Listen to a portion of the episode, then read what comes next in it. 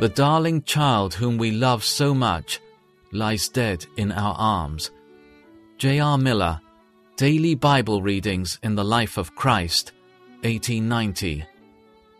Then he got into the boat, and his disciples followed him.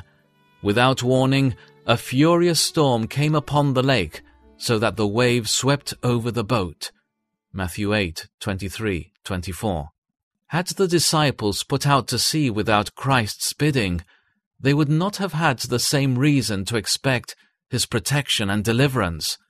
The lesson we learn here is that storms may arise even when we are in the plain line of Christian duty. We should not be discouraged by the difficulty or trouble which comes and conclude that we are in the wrong path. We see also that Christ's presence with his disciples does not keep the storms away.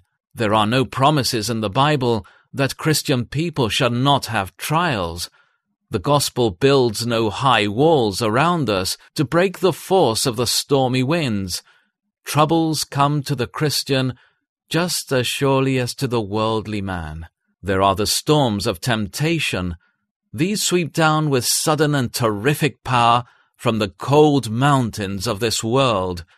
Then there are the storms of sickness, of disappointment, and adversity, of sorrow, which make the waves and billows to roll over the soul.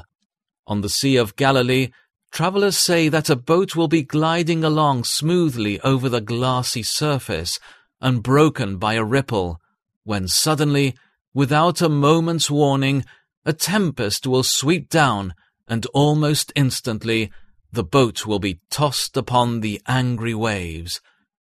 Just so do many of life's storms come. Great troubles come when we least expect them. We may be at peace in a happy home, at an hour when we think all is calm.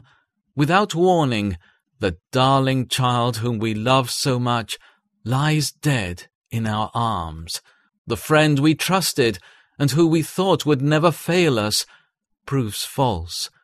The hopes cherished for years wither in our hands like flowers when the frost comes. The storms of life are nearly all sudden surprises. They do not hang out danger signals days before to warn us. The only way to be ready for them is to have Jesus with us in our boat.